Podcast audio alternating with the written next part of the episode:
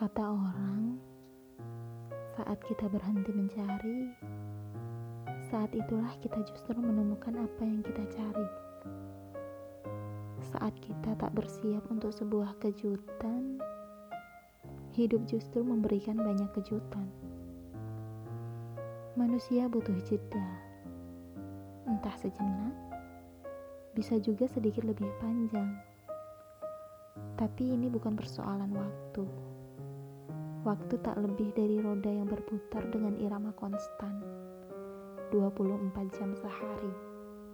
Tak akan berlalu dengan laju yang lepas kendali. Semuanya sama.